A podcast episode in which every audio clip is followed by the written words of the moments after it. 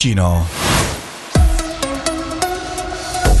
Hamas è pronta a combattere una lunga guerra con Israele e utilizzerà gli ostaggi tenuti a Gaza per garantire il rilascio dei palestinesi. Lo ha detto un membro del gruppo militante citato dai media internazionali. Ci siamo preparati bene per questa guerra e per affrontare tutti gli scenari, anche quello di una lunga guerra. Ha poi affermato, negando le notizie secondo cui i funzionari della sicurezza iraniani avrebbero contribuito a pianificare l'attacco. Intanto anche dal fronte fronte israeliano si preannuncia una grande mobilitazione di 300.000 riservisti per l'invasione di Gaza. Il premier Benjamin Netanyahu afferma di aver appena iniziato a colpire Hamas e ciò che succederà nei prossimi giorni si ripercuoterà su di loro per diverse generazioni.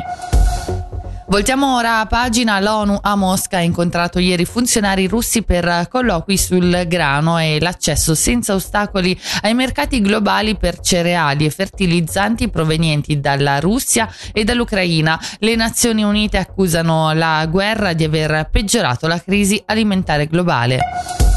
Si è conclusa ieri in Ticino l'occupazione da parte degli autogestiti dell'ex hotel Fisher sul sentiero di Gandria. Gli spazi sono stati occupati per circa 24 ore con tavole rotonde e concerti, ma nessun evento di rilievo sul fronte della sicurezza pubblica, così come dichiarato alla RSI dalla municipale a capo del Dicastero Sicurezza di Lugano, Karin Valenzano Rossi. Ora il proprietario della struttura ha inoltrato una denuncia per violazione di domicilio. E andiamo a vedere le previsioni del tempo. Oggi soleggiato con temperature fino a 26 gradi.